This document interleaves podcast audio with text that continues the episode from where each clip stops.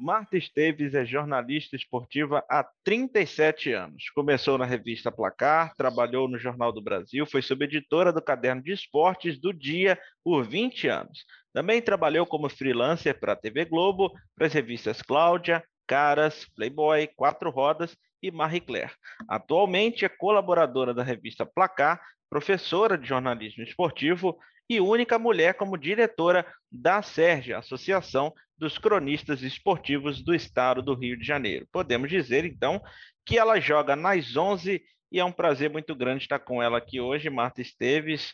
Prazer muito grande estar com você aqui. Obrigado por ter aceitado o convite e bater um papo com a gente. Oi, querido, boa noite, prazer é meu. Eu estava ouvindo você falar do meu currículo, ainda tem coisa para contar, né? Se fosse para preencher mais. Com certeza. Tem bastante coisa, tem bastante história para contar e tem bastante lugar que eu já trabalhei, bastante coisa que eu já, já fiz, eu já vivi. É muita coisa, né? Mas eu que agradeço. É sempre bom a gente poder trocar, porque quando eu digo é troca, né? Nunca é eu vou ficar falando, eu vou ficar contando o que eu já fiz. É sempre uma troca, porque eu estou sempre falando com, com, com, as pessoas mais jovens, por isso que eu tô sempre, eu gosto muito de, de dar aula, tanto no curso ASERG, de jornalismo esportivo, como, como na, na pós-graduação da UERJ, porque você está sempre trocando, você conversa com as pessoas que te trazem coisas novas e você passa também a sua experiência, isso te renova. Então, aqueles 37 anos de estrada, são, são importantes para isso, mas também te acrescenta muita coisa quando você conversa com, com esse pessoal novo que tem está ligado em novas tecnologias. E, e, ainda mais que o jornalismo esportivo de uma certa maneira o jornalismo todo né como um todo está mudando muito especialmente depois da pandemia né.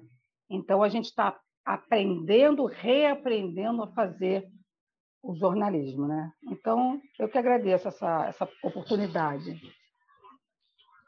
Bom, Marta, é, vamos começar falando lá do passado.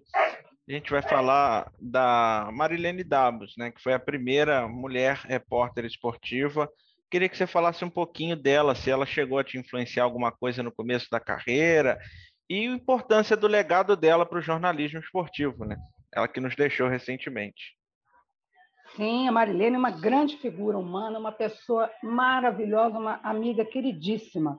Marilene eu conheci, obviamente, há muitos anos atrás. Ela era assessora de imprensa do Flamengo durante um tempo, especialmente da presidência do Flamengo. Ela foi assessora de imprensa do Márcio Braga durante muito tempo. É uma profissional incrível, muito gabaritada. Ela ajudava muito o trabalho da imprensa, ela facilitava.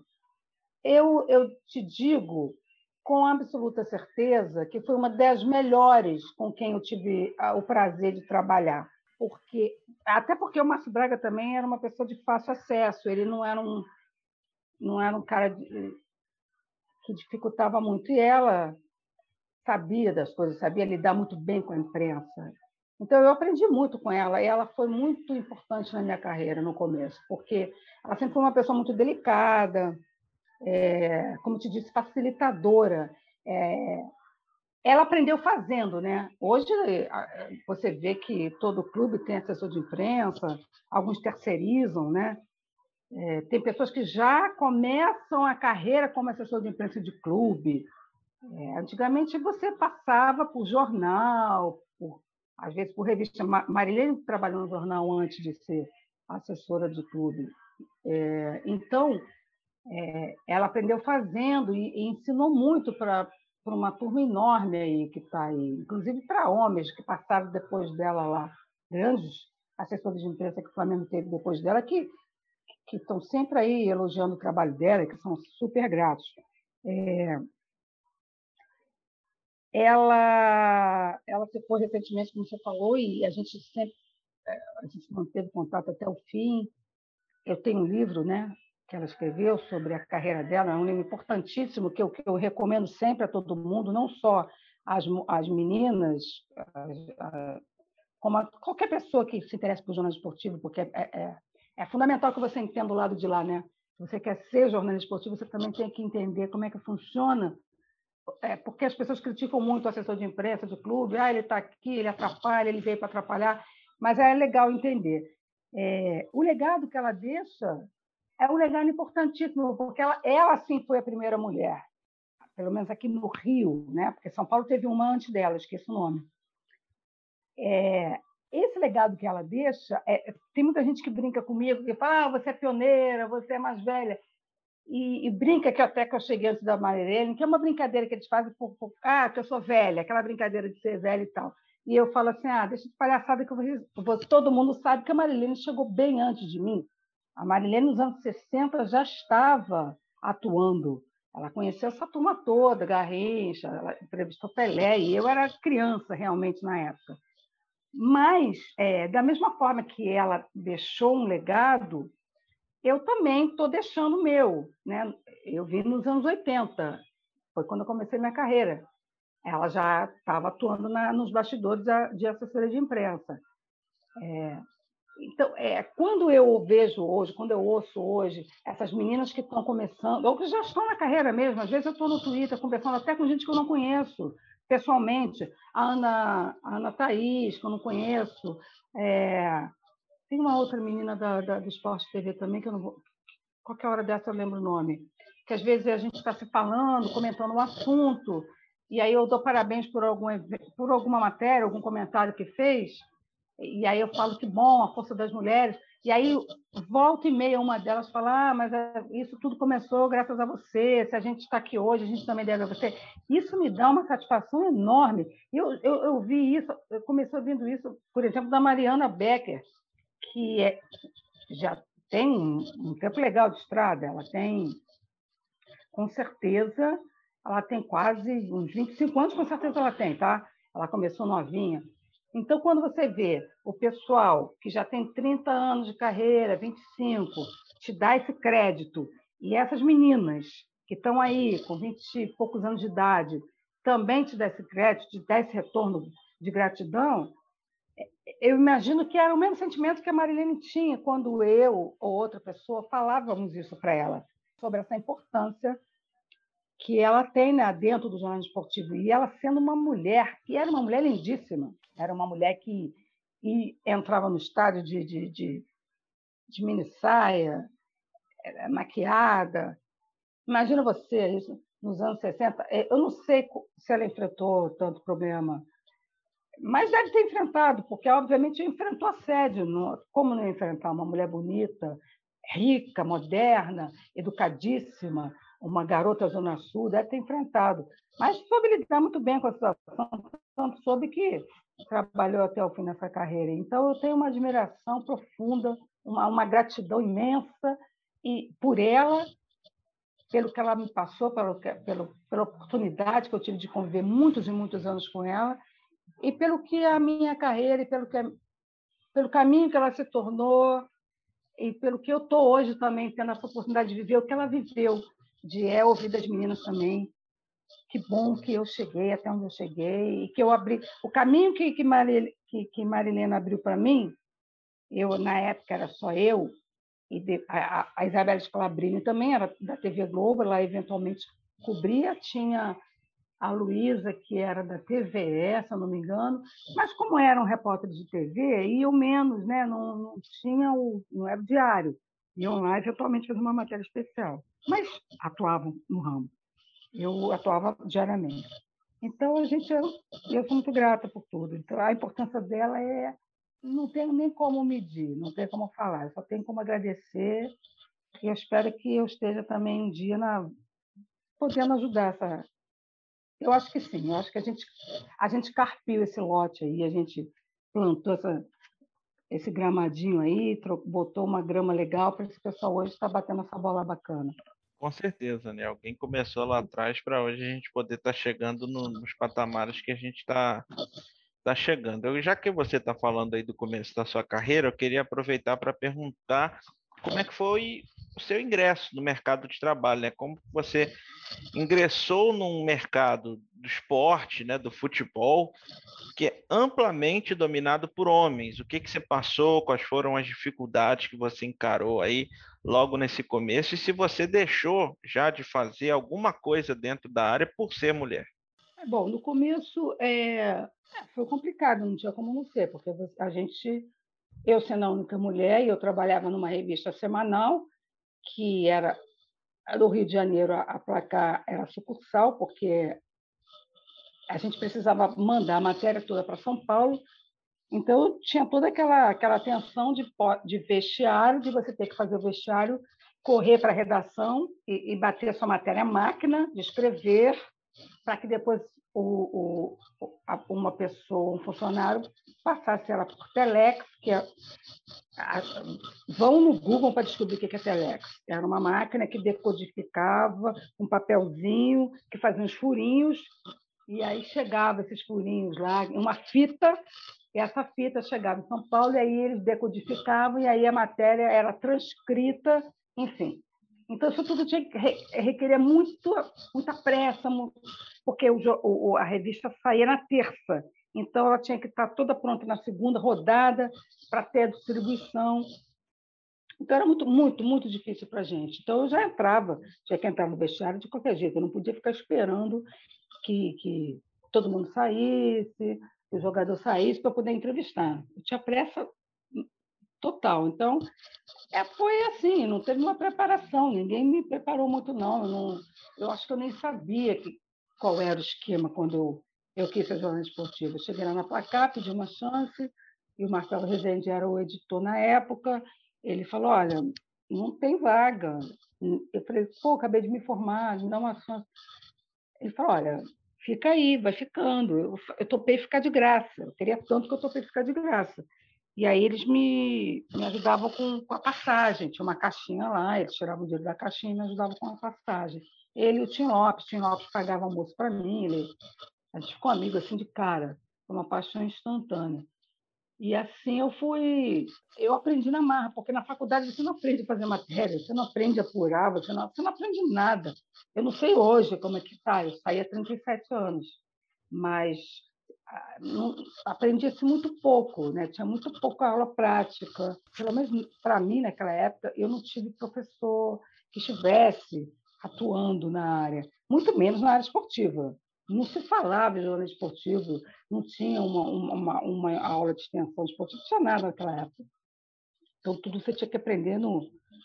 E aí eu consegui essa chance, dei sorte, porque fiz uma matéria bacana, São Paulo gostou, assinou a matéria, e aí me contrataram lá como colaboradora. Depois eu acabei ficando, fui contratada também, carteira assinada e tal. É, então, os desafios foram imensos, porque às vezes as pessoas tentavam, a maioria, os times do Rio não tinha problema, porque é, você vai no dia a dia, eles acabam te conhecendo, né? Eu cobria muito Flamengo, então zero problema. Eu chegava lá, o, o Júnior, o Zico, o Renato Gaúcho depois, quem, enfim. Gente, ó, a Martinha vai entrar, vamos botar, vamos botar aí um, um short, vamos botar uma toalha. A grande maioria fazia isso. Quem não fazia porque não escutou, porque estava distraído, mas também não, nem ligava, não entrava. Se tivesse falado, dana, se não mudava em nada. Eu estava tão focado, estava tão intensa, com tanta pressa, que eu não me importava, enfim. Depois foi mudando com o tempo, né? Porque aí vieram outros jogadores, aí jogadores veio aí nos anos 90, bad boys, aí, aí sim ficou complicado, porque aí veio uma turma de de jogadores mal educados, jogadores. Usar essa fama rebelde, isso não é ser rebelde, né? Você, quando não trata o outro com respeito, você não é rebelde, você é um mal educado, você é uma pessoa despreparada socialmente, né? no mínimo, para dizer o mínimo. Aí foi, foi bem complicado essa fase, porque quando eu, eu. A única vez que eu tive problema nos anos 80, comecinho de 90, dentro de, de estádio aqui no Maracanã, foi com o Leão, eu não sei se ele estava, acho que ele era técnico do Palmeiras, não me lembro quando foi, que aí ele não, não queria deixar eu entrar, começou a querer encher meu saco, aí eu toquei o terror, toquei, eu fiz um barraco tão grande que eu falei, você pode, ele queria chamar o segurança, mas chama o segurança, chama o governador, chama a puta que te pariu que eu vou entrar. Não tem essa. Pode chamar quem você quiser, porque isso aqui é meu estado. Eu estou aqui, eu estou trabalhando, eu não vim aqui brincar, eu não vim aqui ouvir, é, ver o meu pelado, eu vim aqui trabalhar. Está cheio de radialista aí que entrou, você não falou nada. Eu, sou eu vou entrar e aí, tipo, força policial, e não teve jeito, eu entrei na marra. Foi uma das primeiras confusões que eu arrumei e que, que ficou ali nitidamente claro que foi assim, um machismo declarado, declarado. Ele ficou com raiva, ele estava raivoso. Ele, o que que você está fazendo? A atitude dele era: o que que você está fazendo aqui? Você veio ver o que aqui? Veio procurar o que aqui? Né? Veio ver o me pelado, é isso, né? E aí eu fui bem, nossa, eu não tive, eu vou te falar, eu fui muito mal educada, muito. E eu, aí, assim, o que, que eu fui deixando de fazer? Eu fui deixando de me comportar como, como menina, que eu era muito nova, tinha 23 anos. Então, eu ainda, ainda usava saia, usava, era uma, uma moda mais ou menos de meia saia. Eu parei, já não ia mais para estádio assim, não, não ia para ginásio, não ia para o treino, eu tive que parar. E eu já já estava quase me casando, me casei cedo. Eu tive filho com 25 anos, mas eu já estava comecei a mudar a maneira de vestir e só usar calça comprida e tênis. É, não que eu tenha me masculinizado, mas também é, tive que dar uma, uma fechada, uma freada na, na, na no meu comportamento feminino, no, no, no, sabe? Maquiar, sapato alto, então nem pensar. Eu já não gostava muito também, mas zero. Era só tênis, meia e camiseta. Era um uniforme de trabalho que você começa a usar. Hoje eu vejo. Depois não, depois eu vi que muita gente. É, é, as meninas, quando foram entrando, elas já entraram com tudo. Eu cansei de ver menina é, com blusa decotada. Eu não podia, eu não ia, porque eu era única e eu sabia que havia a, a, o assédio. Eles não falavam, mas você não é cega, você não é, está percebendo, né?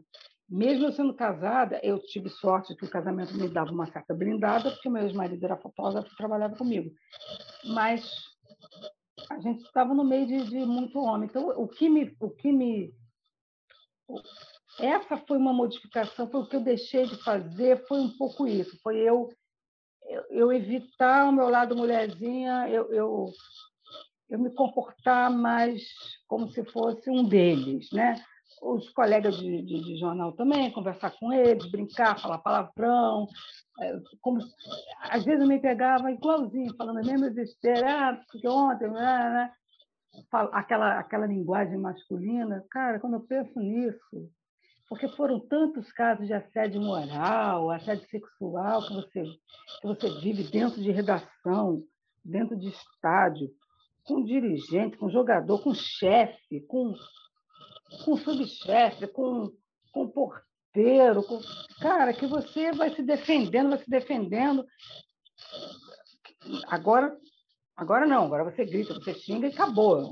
Ninguém mais faz isso. Mas naquela época, se pudesse, você cortava o cabelo curtinho, usava boné para evitar, para se fazer invisível. Então foi, foi, meio complicado. Mas eu também não era de, de de botar o galho dentro, não, também, sabe? Então, as pessoas sabiam como eu tinha uma personalidade forte, abertamente, não, ninguém tinha coragem de chegar e, e vir com tudo para cima de mim, que sabia que ia, dar, que ia dar problema, né? Porque eu ia, eu com certeza ia arrumar problema.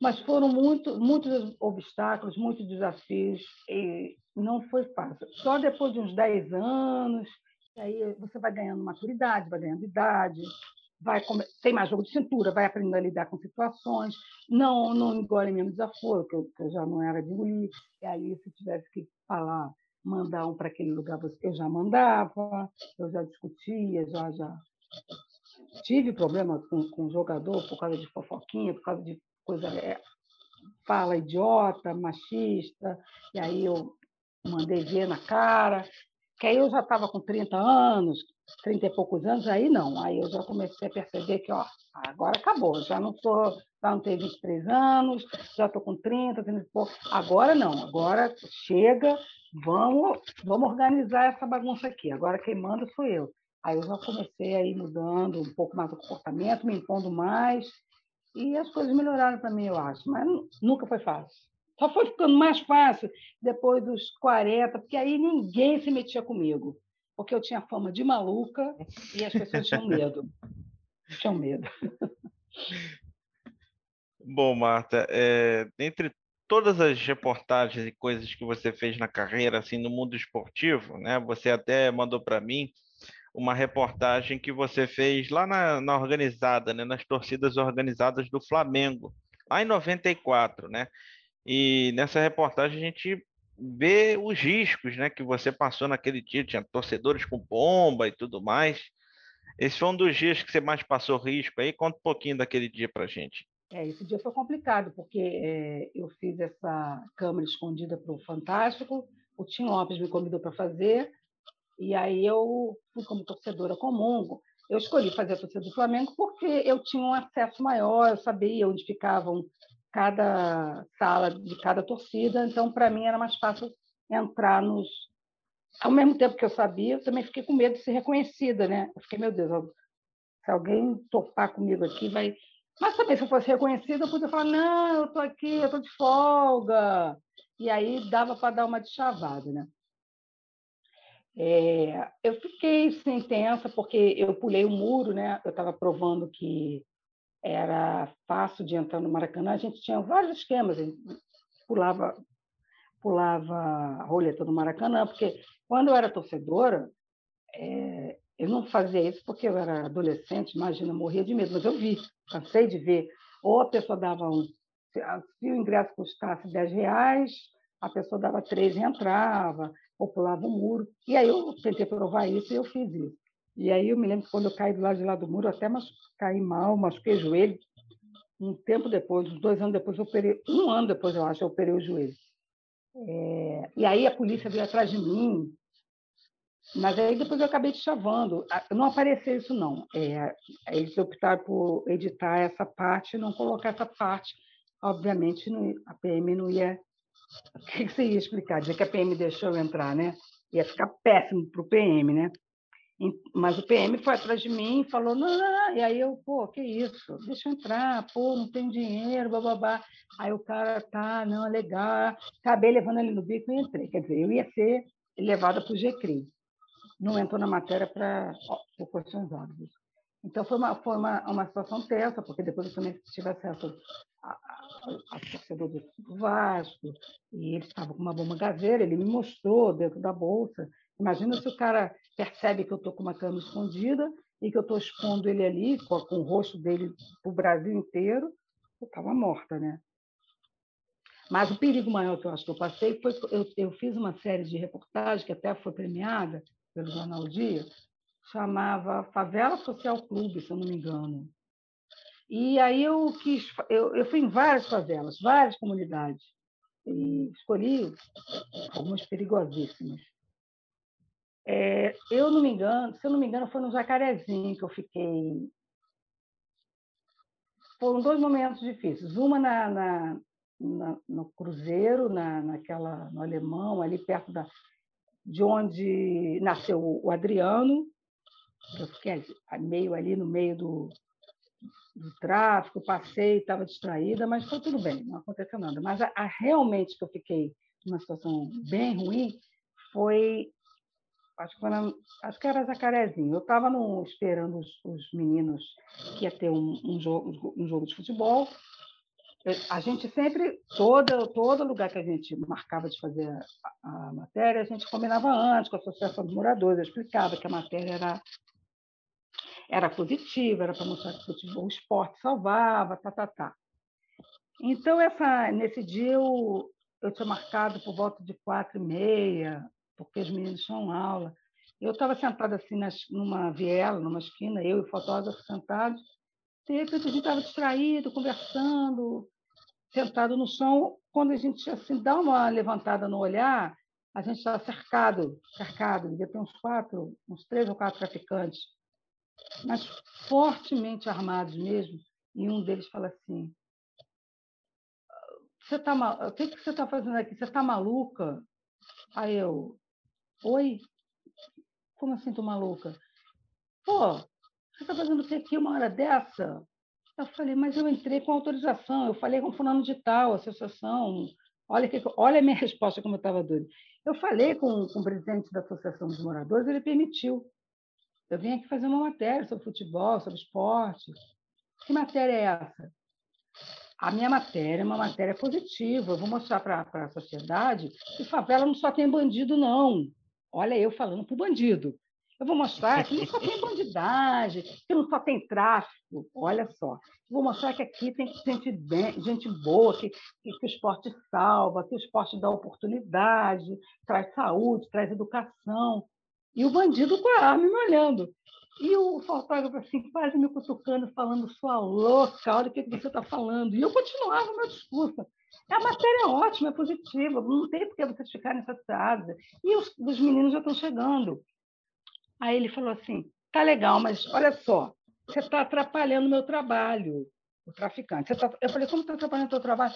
Minha filha, são cinco horas, a boca vai, vai abrir agora, você está no meio da boca. Aí eu, opa, não está mais aqui quem falou, eu não estou querendo atrapalhar, atrapalhar o seu trabalho, não. Quer dizer, ele era o gerente da Boca e eu, a desavisada da Tijuca, estava sentada no trabalhinho dele. Eu falei, ô, oh, meu querido, eu tô, não seja por isso. Eu vou me levantar e vou, vou lá para o campinho, vou esperar ele lá. Eu acho que ainda falei seu bandido. Eu estava tão, tão descacetada, tão assim, que eu falei, tá bom, seu bandido, eu não sei o que eu falei. Quando eu saí de lá, eu tive um ataque de riso, porque o Anderson falava assim, o fotógrafo assim, você é louca, você viu as coisas que você falava para o traficante. Eu falei, o que é que eu falei, garoto? Eu falei, eu falei, poxa, desenrolei legal com ele, falei numa boa, você só ficou calado. Você falou que, que, que a gente estava ali para salvar o, a, a criançada do tráfico, tirar da mão dos bandidos. Você falou isso para os bandidos, e todo mundo com a arma apontada na nossa cabeça. Falei, mas deu certo no final, não deu? Não, eles não liberaram a gente? Mas foi tenso, foi uma das, das situações mais tensas. Teve várias, teve outras também, mas assim, de torcida, claro, porque eu, eu sempre gostei de fazer muita matéria no meio da torcida, então já passei sufoco, já levei muita coisa na cabeça, nossa, muita coisa, mas tudo bem.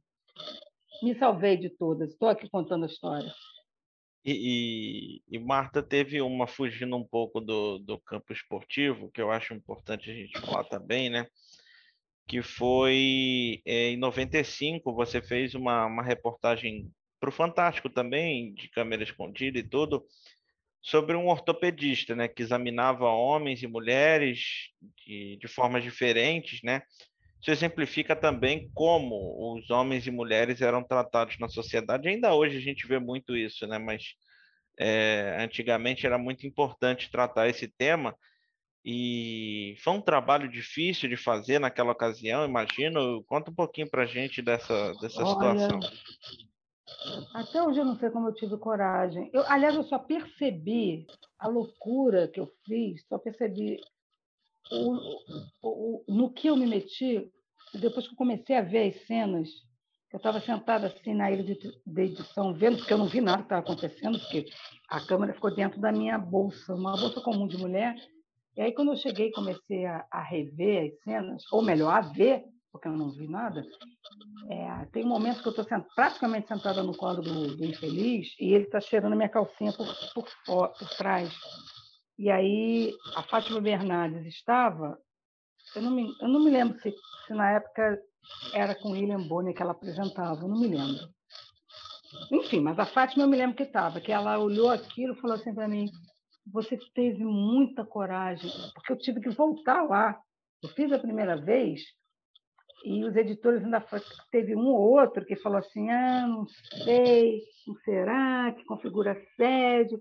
Eu falei, gente, mas o cara me colocou praticamente no colo dele. Pelo amor de Deus, é óbvio.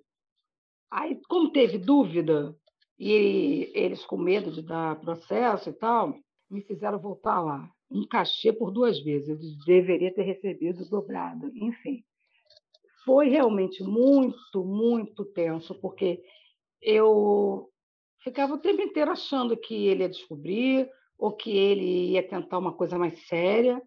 É, e eu, eu fui até numa, numa intenção, não fui muito arrumada, porque como era um, o PAN aí do Rocha, atendia um, um determinado público. E eu precisava me, me, me, qualificar como aquelas mulheres que frequentavam aqui aquela área. Então, obviamente, você não pode chegar lá arrumado, de salto alto, não faz o menor sentido, né?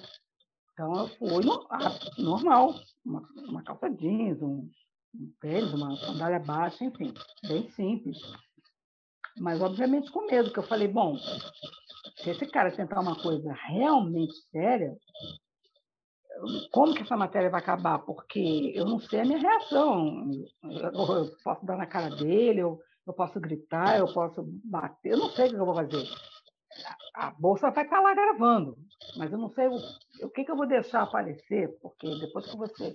E depois que eu ver as cenas, eu até pedi para o meu rosto não aparecer, porque é constrangedor. Eu não queria ser reconhecida assim, nem adiantou pouco, porque eu acabei sendo reconhecida pela voz. Muita gente quem me conhecia sabia, depois soube que era eu. E, e, era constrangedor você ver aquela cena, você deitado, quase, quase que de calcinha, porque eu ainda falava para ele, mas por que, que você está vendo, querendo que eu fique sem, sem tirar a coisa, um problema no joelho? Não, achei que ficar, ele queria que, tirasse, que tirasse tudo, né? Sabe, tirasse sutiã, calcinha. Eu falei, não faz sentido. Não, não vou tirar a calcinha, não vou tirar o sutiã. Então foi, foi, foi muito. Eu fiquei imaginando como que aquelas mulheres passaram por aquilo, porque elas não sabiam o que estava acontecendo. Eu sabia. Eu estava sabendo tudo, eu tinha um roteiro na minha cabeça mais ou menos tudo que ia acontecer, porque houve alguma uma outra denúncia e mais ou menos o roteiro era igual do que elas passaram. Então eu estava preparada mais ou menos que estava por vir. Imagina elas que não estavam.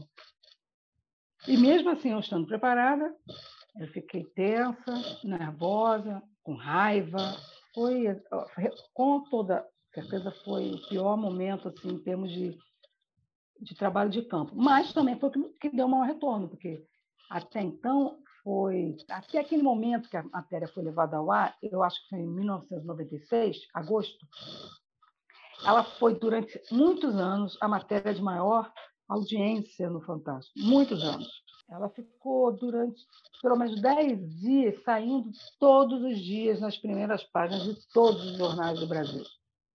Foi uma repercussão que você não faz ideia, ideia.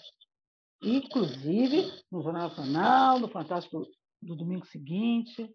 Foi bem complicado. E para piorar depois, ele ainda processou os jornais, processou a TV Globo, e eu tive que ficar frente a frente com ele alguns momentos no, no, diante de um juiz. Então foi bem ruim, foi uma sensação bem ruim. Durante um tempo eu fiquei mal, fiquei arrependida, depois não, depois achei que foi importante.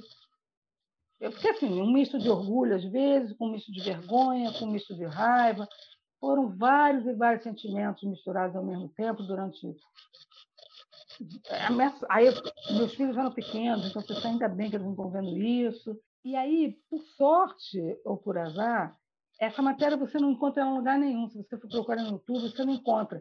Eu não sei se é porque é antiga, ninguém teve a, a, a curiosidade ou a chance de, de colocar, ou se porque, como ele processou a TV Globo, ele pode ter conseguido algum tipo de medida que, que impedisse que essa matéria fosse recolocada, ou, ou enfim, voltasse ao ar em algum momento, eu, eu não sei o que, o que, que ele conseguiu, porque eu sei que ele ganhou algum processo de, por exemplo, acho que do, acho que do dia ou da última hora, não sei, ele ganhou de, de um jornal popular porque chamou ele de tarado na, na, na, na manchete.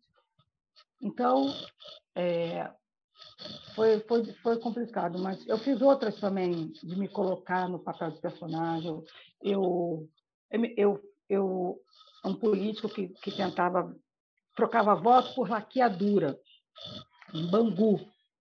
Eu, eu, eu me travesti de, de, de eu acho que é, fui lá, tentei, fiz a, fiz a, a ficha, recebi um, um encaminhamento, estava tudo pronto. Se eu quisesse, é porque eu já era laqueado, já, era, já tinha feito a ligadura de trompas. Se eu quisesse, eu teria feito, porque eu consegui, mostrei para ele. Depois deu um problema danado, porque ele foi lá, na, apareceu ele, os seguranças. Ele já era aquele cara perigoso. Apareceu ele lá no jornal atrás de mim. Eu me escondi, claro. Foi tudo muito gratificante, que hoje não se faz mais, não tem mais espaço em lugar nenhum, nem, nem não tem mais, não se faz mais isso. Especialmente depois da morte do Tim, né? E voltando a falar um pouquinho do esporte, já, já estamos perto de finalizar. Você começou lá atrás, trouxe aqui alguns percalços que você passou no caminho. Você acompanhou ao longo desses anos todos toda a evolução da mulher dentro da, da mídia esportiva, principalmente na cobertura esportiva. Na época, você não tinha o que nós temos hoje, né? Nós temos narradoras esportivas, nós temos comentaristas esportivas. As mulheres estão em todas as áreas dentro do esporte, né? E cada vez ganhando mais espaço. Então, eu queria que você fizesse uma análise como que você enxerga hoje o mercado do jornalismo esportivo para as mulheres. Eu acho que está muito bom. Se você entrar hoje numa redação, eu, eu falo mais de TV, tá? Porque jornal praticamente não existe, né? O jornal está muito. As redações de jornais são mínimas. Aqui no Rio, você tem o dia e o extra, dizer, o dia mal existe, esporte, são três pessoas fazendo. E no extra tem o, o, o extra e o Globo tem a Tatiana aqui no Rio e a Carolina em São Paulo, Tatiana Furtado. Agora, você entra na, em qualquer TV, especialmente no, no Grupo Globo, com certeza absoluta mais da metade de mulher. Porque eu não estou falando de repórter só, repórter, comentarista, estou falando de produtora, porque a gente tem, acha que só tem, só é jornalista quem está aparecendo na tela, a gente sabe que não é, né? Então, eu vou te falar que, olha, se bobear metade, deve ser mulher ou menos um pouquinho, ou mais um pouquinho, eu não tenho esse senso, eu não tenho esse número. Mas nunca, em tempo algum, jamais o mercado esteve tão bom para as mulheres no campo do jornalismo esportivo, nunca. E eu acho que vai melhorar, porque se você vê que já tem tantas meninas comentando e até narrando, temos duas, eu acho, né? no, no Grupo Globo. Então, eu acho que vai melhorar, não tem como piorar, não tem mais como voltar atrás, não tem recesso, não existe isso. Não tem como. Ah, vamos, vamos voltar. Não, daqui é para frente, é progressa. Então, eu vejo com. Eu fico com orgulho. Não sei se eu tenho esse direito, sabia? Mas às vezes eu fico vendo lá as postagens, aí as meninas ficam ali elas se dão muito a mão, se apoiam muito. Então, quando, a, quando chega uma nova, aí vem a, a Ana Thaís, vem a Renata, vem a, a, a, a Lara, mais a outra, e vão fazendo aquelas postagens, uma falando com a outra, e interagindo, e dando parabéns por aquela coisa, ou defendendo por algum ataque. É, o que passa para a gente é que há um, um coleguismo muito grande, uma sororidade muito grande, uma solidariedade muito grande e elas estão subindo juntas, então uma está indo, está puxando a outra, está tá indicando a outra, está chamando a outra. E era isso que tinha que ter acontecido comigo, talvez, porque tinha outras meninas, apareceram outras meninas que foram ficando pelo caminho, foram desistindo por falta de oportunidade, porque se ganhava muito pouco e a gente ganhava menos. Não adianta, a gente sempre ganhou menos.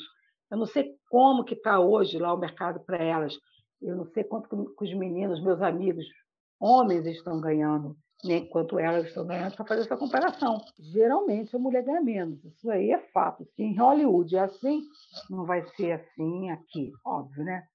Mas está mudando, está mudando para caramba, para melhor. Então, é, eu, eu, como eu te disse, eu não sei se eu esse direito, mas quando eu vejo isso acontecendo, cada vez que eu vejo uma nova menina despontando sucesso, sendo contratada, quando eu vejo a Gabi, que já não é uma menina, porque ela tem, a Gabi Moreira tem uma estrada, ela é boa demais, que mulher maravilhosa, que jornalista espetacular.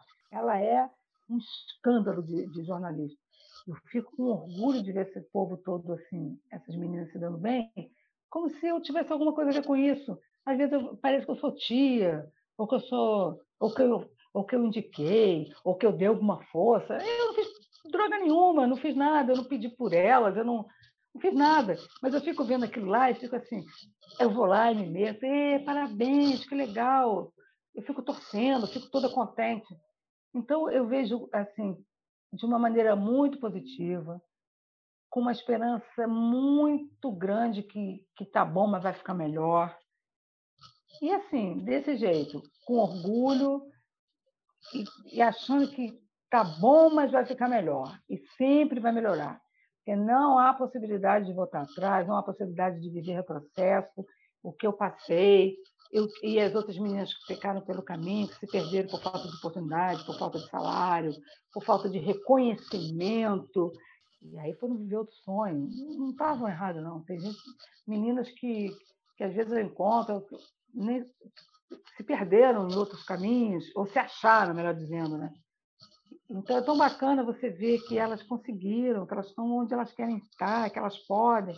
Eu fico muito contente, muito contente, e eu acho que é, é merecimento puro. Ninguém está fazendo favor para ninguém, sacou? Elas merecem tudo que elas estão vivendo. Eu, tô, eu fico muito contente. E você pode se sentir realmente parte disso, porque é aquilo que a gente fala do legado, né? Alguém fez lá atrás para que hoje elas pudessem estar vivendo e pudessem é, chegar aonde elas chegaram. Alguém começou lá atrás e você faz parte desse começo lá atrás das mulheres uhum. no jornalismo esportivo. E eu acho que é por isso que isso te enche de orgulho, isso te enche capaz, de, capaz. de satisfação, né? É, eu acho que sim. Eu fui uma, homenageada uma vez, tem que seis anos, cinco anos, sei lá, pela Sérgio, que eu ganhei uma placa. Não me lembro o que está escrito na placa, mas alguma coisa sobre ter feito a diferença. Uma placa enorme. E também há uns quatro, cinco anos também ganhei uma outra sobre ícone de jornalismo esportivo. Aí é engraçado que quando eu leio, eu, eu ganho aquilo, eu fico pensando, como se não fosse eu, como eu, falei, eu fico olhando lá de fora, vendo aquela eu. E, assim como quando eu ouço alguém falar isso, entendeu? Quando quando a Mariana Beck, quando a Ana Thaís, ou quando qualquer outra fala isso, eu fico ouvindo, é como se ela estivesse falando de uma personagem que não sou eu, entendeu? De uma persona. Eu sou a Marta, essa daqui que estou brincando, falando besteira, falando palavrão, zoando na internet, no Twitter falando de reality show, falando do BBB, xingando, enfim, falando mal do, do presidente. E aí vem elas falando assim, não, porque pessoas às vezes que eu não conheço, que falam, não, que eu conheço. Sim, claro, já me falar, porque você, pela sua história. Eu fico ouvindo aqui, porque ela está falando de quem? Quem, quem, quem é essa Marcelo? Não é, é, é muito estranho. Eu fico olhando do lado de fora é aquelas histórias que às vezes você vê no cinema, quando a pessoa morre, sai do corpo, eu fico olhando lá, todo mundo no... É mais ou menos assim que eu me sinto, fora da festa, olhando, as pessoas falando sobre mim como se não fosse eu. É uma sensação muito esquisita isso. É... Não, é, não é modéstia, não é, não é dificuldade de aceitar elogio, não, não sei te dizer o que, que é. Eu só sei que às vezes eu não acredito que estão falando isso tudo, que essa pessoa sou eu, que eu fiz isso, que eu fiz a diferença, mas eu estou sempre ouvindo as mesmas situações, os mesmos comentários. Ah, porque você fez isso, porque você foi julgado, porque você tem que escrever um livro, porque você foi muito importante, porque a sua história, porque o seu nome. Eu fico assim. Aí eu, sabe, eu falo, brinco, falo besteira, falo palavrão, falo, faço uma piada, não levo a sério, eu não consigo levar a sério. Esse é o meu problema, meu mal é esse. tudo leva na, na brincadeira. É assim que a gente vai levando a vida também, né, Marta? E, e, e para fechar, eu queria que se você dissesse uma frase que você pensa sobre completar essa frase. Hoje a mulher na cobertura do esporte é é uma guerreira. É a mulher uma guerreira em qualquer lugar, meu amigo. Mulher, ela já nasce lutando. Ela luta todo dia, luta para viver, luta para não morrer, luta para não apanhar, para não, não levar uma facada de um homem, para não ser desrespeitada, para não ser molestada, para não ser assediada, para não ser xingada. Então, ela ali, na profissão, trabalhando ali, cobrindo um jogo, deixando um jogador, narrando, ela é uma guerreira, porque ela vai ser julgada o tempo inteiro. Porque ela, alguém vai na rede social e vai falar: essa mulher é uma burra, essa é uma idiota, não sabe nada, isso é uma vagabunda. Isso daí deve ter dado para alguém. Essa conseguiu um emprego por causa de quê? Deu para. É, então, meu filho, ela é uma guerreira, porque para você é, é, uma luta diária para você ter que é, suportar, lidar com isso tudo e, e continuar, e, e, vencendo todo dia e não desistindo. É, é isso. A mulher no jornalismo hoje é uma guerreira. Bom, então fechamos aqui o nosso bate-papo. Muito obrigado, Marta Esteves, por ter conversado com a gente. Uma das grandes repórteres esportivas que temos aqui no nosso Brasil. Ícone, como ela mesmo falou aí para muita gente, Mariana Becker, repórter que ganhou o prêmio Comunique-se de melhor repórter internacional, inclusive. E muito obrigado, Marta, por ter participado aqui. Eu que agradeço, foi, o, foi ótimo, foi um papo incrível. É sempre bom, porque a gente vai lembrando história, vai revivendo. Foi muito legal, eu fico, eu fico emocionada. Eu agradeço demais. É, essa troca, como eu estou te dizendo, eu espero que alguém vai ler, alguém vai ouvir, alguém vai escutar. Sempre fica alguma coisa, fica uma ideia, fica um momento, fica, fica aí voando aí pelo universo. Alguma coisa boa vai ficar, alguém vai aproveitar alguma fala, ou não, ou alguém vai achar uma porcaria, mas tudo bem. O que importa é que eu estou tentando, estou aqui, estou viva e não desisti, estou na luta. Eu só paro. As pessoas você vai se aposentar? Eu não, quando o jornalismo quiser se aposentar de mim, porque enquanto, enquanto eu estiver vivo e quando tiver força, estou aí. Eu que te agradeço, foi muito legal, adorei o convite, muito obrigada e muita sorte para você.